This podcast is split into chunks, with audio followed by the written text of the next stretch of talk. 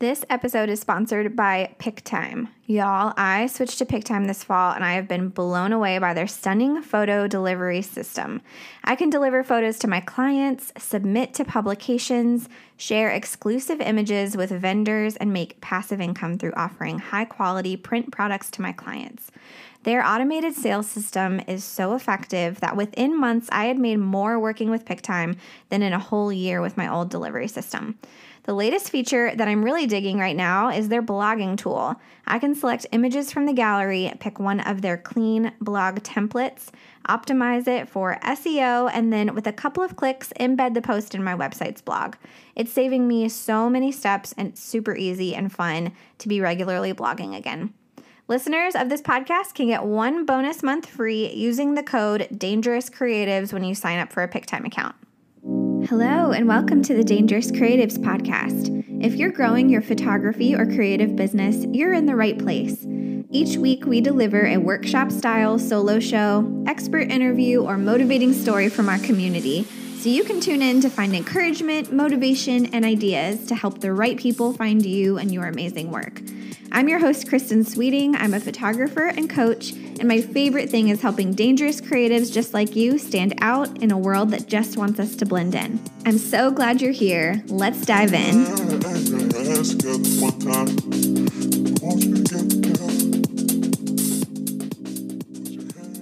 Hey friends, and a happy Monday, and welcome back to our regularly scheduled episodes with our solo shows and our interviews and stories from our community, all the good things to come. Today it's just me, and I'm I say this all the time, I'm so excited, but I'm excited to talk about this and a little nervous, and I'll tell you why in just a second. But I loved seeing and hearing from you and how stuff started shifting around as you were doing the challenge last week. Maybe you got started a little late. I'd still love to hear if you were able to do some of the activities and how that felt, and maybe which one was your favorite, and if anything has started to kind of like shake up in your business. I don't know how it's, if you just started noticing, oh, this random inquiry came in I wasn't expecting, or someone decided to do this one nice thing for me that I didn't think about, or this other thing kind of came out of nowhere and I'm so excited about it. So sometimes that stuff happens right away. Sometimes it doesn't. Don't feel like you did it wrong if that hasn't happened yet. But I would just love to hear if there's anything that you started noticing as you were doing the activities. So we have some really great interviews coming at you in the next couple weeks that I'm excited to hear. But today, I figured we should talk about money. How's that sound? I don't know. I get nervous talking about this topic, but I think it's so important to talk about. And so I wanted to give the backstory on why this makes me nervous. So I think, and I've always really believed that money transparency can be super helpful in communities where it's often not talked about, especially women, creatives, LGBTQ community, people of color. There is an actual pay gap, and so transparency can help us do so much of advocating for ourselves and what we charge and what we ask for, and giving opportunities to everyone to start understanding finances and pricing in a better way. So I think that these conversations are more helpful than not, but I think that anytime you're sharing numbers, being open, it can help others, but there's also a ton of context that needs to be discussed around it. And I think that as we've been talking about things more as a culture, and people on TikTok walk up to strangers on the street and ask them what they make and where they live and all these things that feel kind of intrusive, the only thing we're lacking, or there's lots of things we're lacking, but we're lacking a lot of context in those stories. We don't know what their expenses are. We don't know what city they live in a lot of times. We don't know what benefits, there's so much stuff that we don't have the full story on. And so I think it's so important when we talk about numbers and when we talk about money that we also share some context so that we can really be like understanding it in a more, in a place of empowerment and not comparison or feeling bad about ourselves or anything else that might come along with that, or feel tricked into something that maybe is not for us if we were given all the information. Also, in general, I would rather put the spotlight on my clients and the wins that they're having and on you as a listener of this podcast and the journey that you're on, and not so much make it about myself. But this topic kept coming up for me, and so I'm really trying to be responsible with it and think through, like, how do we have a conversation about actual numbers without it being, you know, less helpful than it could be. I also see the marketing that feels like a get-rich-quick scheme. And honestly, there's some of my old marketing that I look back and I'm like, maybe I was doing some of that. So I think it's good for us to think through, especially if we're doing any kind of education or coaching, of just sharing the whole story, and that money usually doesn't get made overnight, or those things might come with a huge risk attached. And, you know, while we have so much great advice and so much great information and education on the internet, we also need be a little bit suspect to a lot of it, because like anyone can give advice on the internet. It does not necessarily mean that they know what they're talking about, which, you know, sadly now there's people getting into trouble from financial advice or investments, or people saying it's really easy to, you know, make $1 million from crypto or do this thing over here. And like we're ending up in situations where we're taking huge risks because we didn't understand everything that went along with the conversation that someone was having in a really quick video on TikTok. So always do your own research, always ask more questions, and always seek to figure out what's beneath the surface of someone's marketing, of a quick video, because there's almost always more information than just what we're seeing on the surface. So I personally stepped away from sharing my own numbers for a while because I wanted to make sure that when I share them, or if I share them, that it's totally in alignment and I'm doing it in a way that feels good for me and safe for me and uplifting and honest and educational for others. So in general, I don't share a ton of my numbers anymore, but I did want to share this today and just to have a conversation around it. Because back this winter, I had $100K a month in sales, and I'm not going to just drop y'all with that number. I want to really break down what that means, what it doesn't mean, show kind of the behind the scenes of that. And then I just want to have a real frank conversation around what different goals, what different revenue numbers mean, what different things mean in different people's business, because I think when we see it all broken down, it can be helpful for us to either reverse engineer in our own business, make some tweaks to things that we're doing, or maybe it just lets you not compare it at all because you're like, oh, that's actually way worse than it sounded.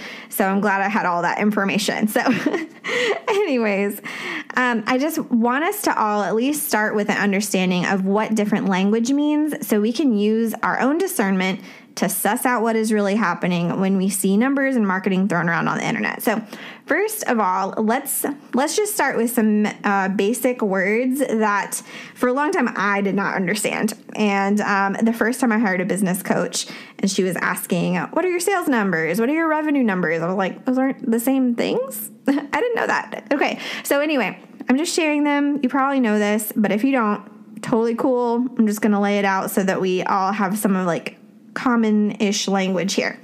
All right, so number one, sales.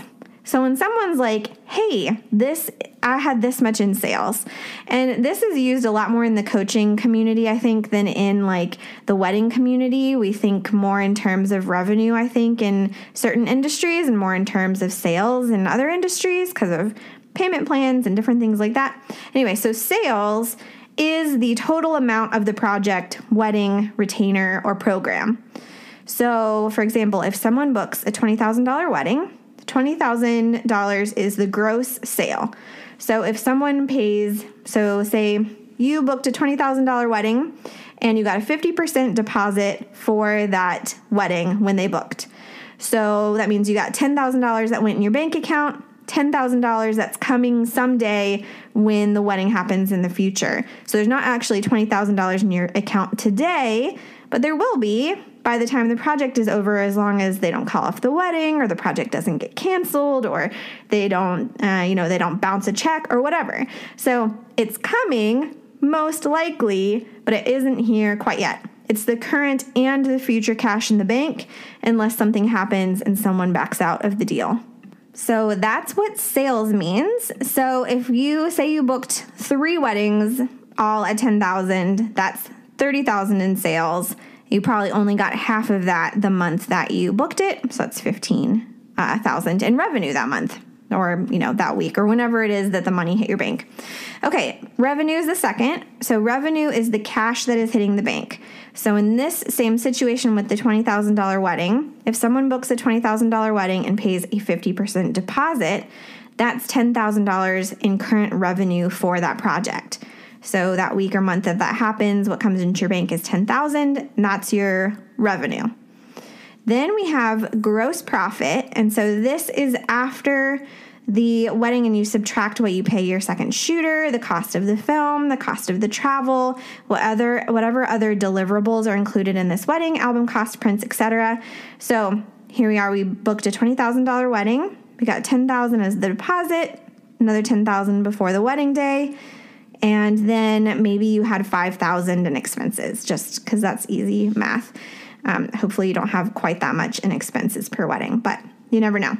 So your gross profit is then $15,000. So that's what's left after you pay your expenses for that wedding, $15,000. And then you have net profit, and this is the number that's basically what you're paying yourself. So even if you don't have your bank account separated out yet, there's something that you're taking home and keeping at the end of the day. And there's other stuff that goes to taxes, to team costs, to education, to your website, to other things you're investing. So that number is going to be much smaller. And so some people, you have all that money come in, you pay all your different things, you pay the cost of the projects that you're doing, and then you're like, I'm going to pay myself this much a month. So maybe you have a set paycheck that you send yourself a month. That plus whatever is left over at the end of the year after taxes and after you pay everything is your net profit. So you see how that number just keeps getting smaller and smaller and smaller. And if you have a healthy profit margin, you're still paying yourself a decent amount from that wedding. You're still, you still have you're doing a great job. So you want to be aware of expenses, both in your business and per project that you're doing, and aware that there's some risk until the money hits the bank with those sales. Don't 100% count on what's coming in. So those are our 4 numbers: the sales, the revenue, the gross profit, and the net profit.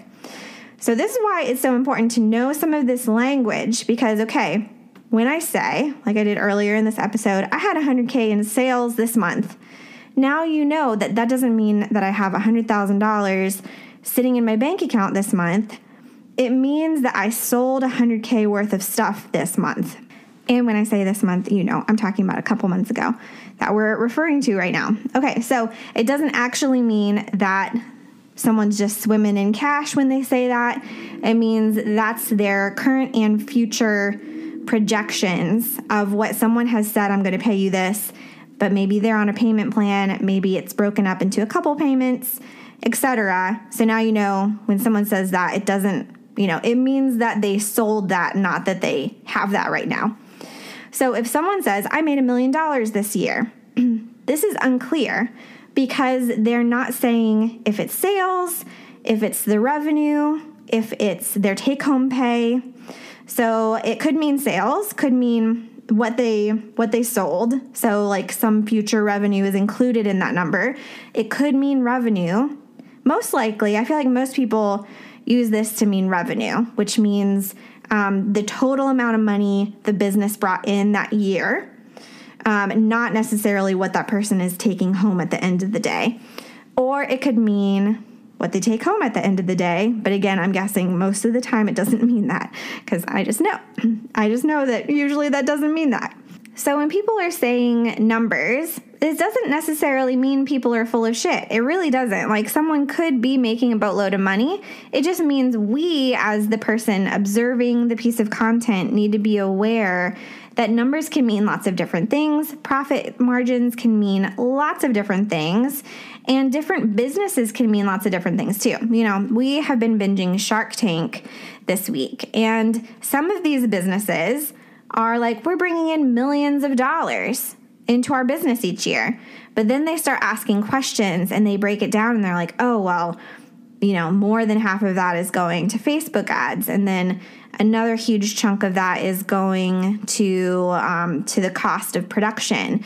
And another huge chunk of it is going to their investors because they've already promised away equity to their business. So when we look at someone on a TV screen or on social media and they're saying these numbers, we just need to know more information before we're kind of like sizing ourselves up next to them, which is never like a great way to do business anyways, because like comparison, just none of us ever have the full picture.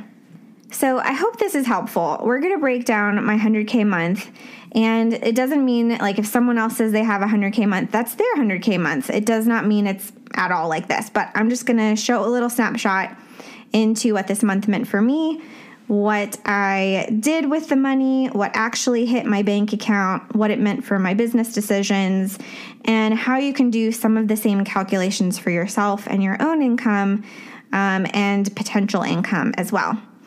Okay, so in the 100K sales month, so what made up the sales for that month? So I booked a really large wedding. So that accounted for about $40,000 of the 100K in sales for that month.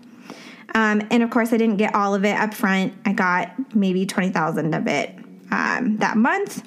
So $20,000 in revenue from that wedding, $40,000 from the sale. Then I was in the middle of a launch for one of my programs. So I had already sold some spots, but I sold the majority of the spots to my 5-month program in this month. So that made up about $50,000 of sales and $30,000 of revenue. So some people paid in full, some people started a payment plan. So $50K in sales, so that means I can project it to come throughout the next few months, and $30K hit my bank account already. My launches, so if someone's working on a launch schedule, I have 4 different launches throughout the year. So I have 4 different programs. 2 of them are this program that I launched during this month, and 2 of them are a different program. And so this $50,000 influx of money is not something that's coming at me monthly. This is coming at a twice a year or 4 times a year schedule because it's coordinated with launches that I'm doing. So that's another thing to consider too, is some money is going to come more in chunks, and some will come if you've built like a recurring revenue stream that comes at you monthly, it's more consistent. So again, if someone's like, you know, use me an example, I'm like 100K month, I am not having consistent 100K sales months. This was a month, and it had 100K in sales, but not every month does. In fact, most months have way less than 100K in sales, and the bigger months kind of spread out the revenue for the next few months. Okay, so about 50K was in this launch, the people that signed up that month from this launch, with 30K in revenue. And then I had a couple intensives and one-off coaching clients and study abroad payments, as well as I have other revenue streams like sponsorships for this podcast, which are pretty new revenue streams, some of my mini courses, presets, portrait shoots. So there's some smaller things that kind of all add up to be, it ended up being about like 104 1,000 in sales for this month that we're talking about. So some of those other things were also on payment plans. So I think all in all, revenue-wise, it was about a 55 or 60K revenue month for that month. So when things got deposited, it was about 55 or 60,000, and everything else was a payment plan that is scheduled to come in the months to come.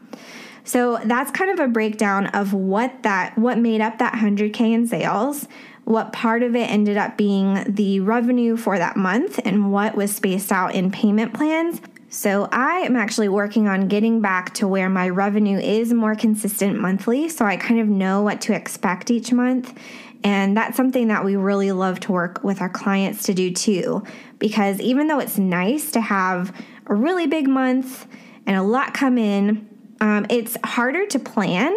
And I feel like I need to squirrel away more of it because there's months where it might be way less, and I need to make sure those months are covered. So what did I do with the money once it came in?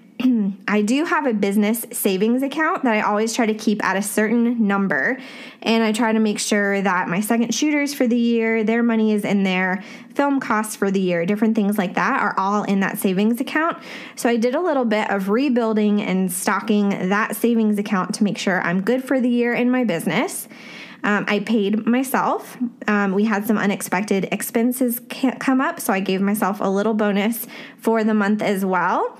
And then I also reinvested into my business in some ways that I've been waiting to do for a while. So first, I stashed some extra cash aside for the things that I'm going to need it for in the future, for the months where I'm making less revenue coming up.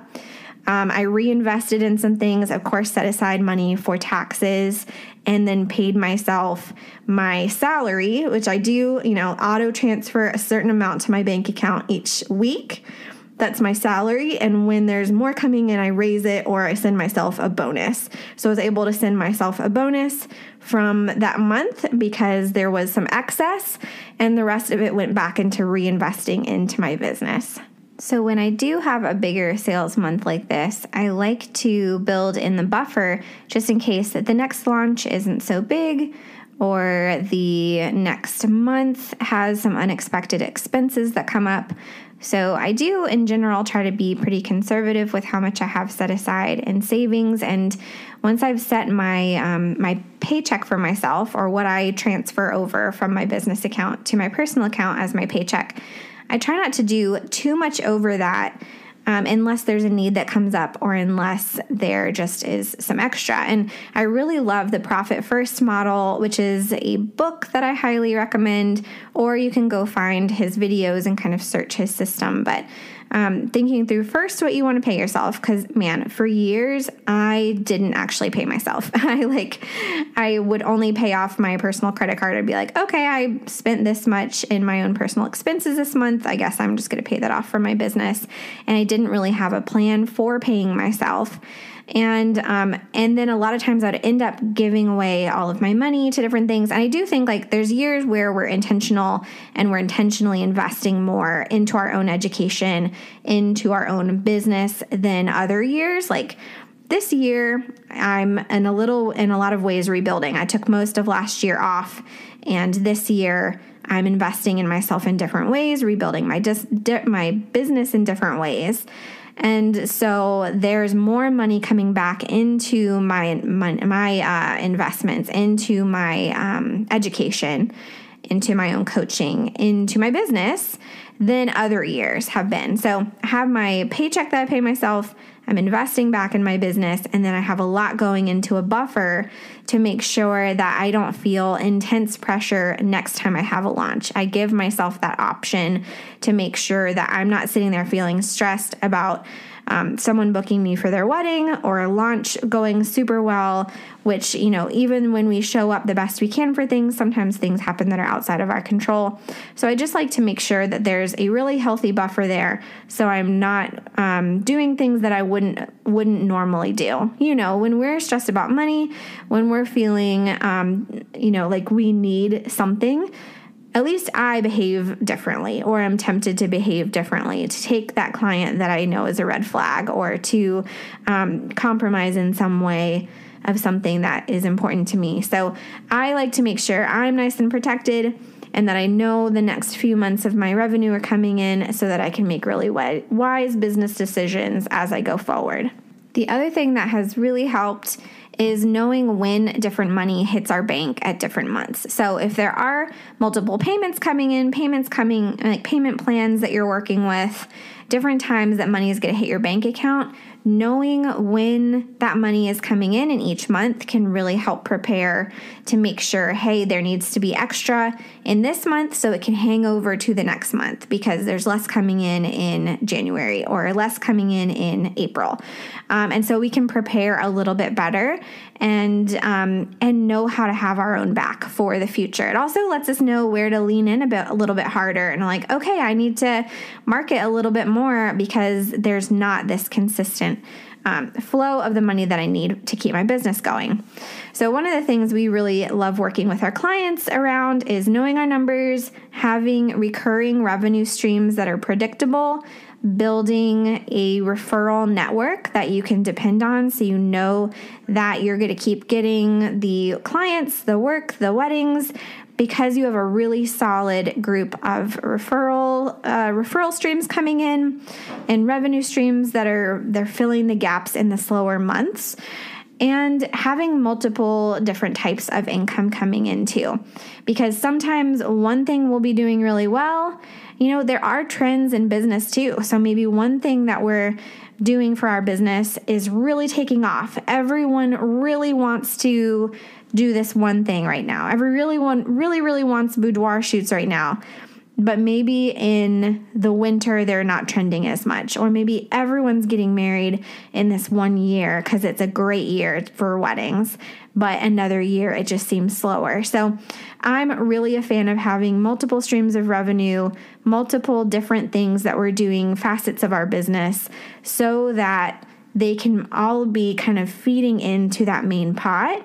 And if one is really struggling, another one can be filling those gaps.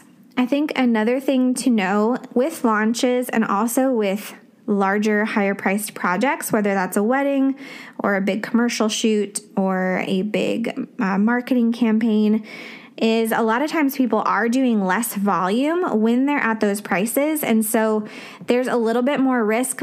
There's more risk in some ways because if one drops off or you book one less, like it does have a really big impact to your overall business picture. But also it's better in a lot of other ways because all you need is that one more to fill a huge gap. So I'm a big fan of raising and having sustainable pricing for continuing to grow, continuing to see how far we can grow as a creative to enhance our brand, to serve our clients, to price in a way that reflects the quality that we're delivering, and also find ways to smooth out that flow of revenue so that we're not desperate for that one booking to come in or that one contract to get signed, that we can be a lot more open-handed with it. So that is not something that just happens naturally to people. Those are things that people have to build into the system of their business, into the ecosystem of their business, so that they can have that peace, so that they can know what's coming in over and over every year without having kind of the winter scaries, which so many of us experience. I experienced for years the winter scaries or the off-season scaries. So just know that when you start building in those things, it does take time, but eventually, after really investing and creating those different systems, both in your marketing, sales, and in the types of revenue that are coming into your business, a year down the road, you can be sitting in a really different place, knowing what is coming in, knowing that the winter is covered, and not putting so much pressure on every single event, every single booking, every single client. So I hope this has been helpful, just taking a little snapshot of 1 month of my business, what that breaks down into, and kind of how that money got distributed and applied throughout my business and the ways that I was thinking about it. I'm not a financial expert. Do your own research when it comes to how to manage your own money, but I do hope that it at least opened up a conversation or a way of thinking about your business that might be helpful. So shoot me a message. Let me know what you think and if there's anything that you want to chat about, and I hope that you have a really great day. This episode was produced and edited by the lovely Jen Madigan Creative. Music for this episode was written and recorded by Jamie Lono and Shammy D. Thanks for being part of our Dangerous Creatives podcast community, and we'll see you again next time.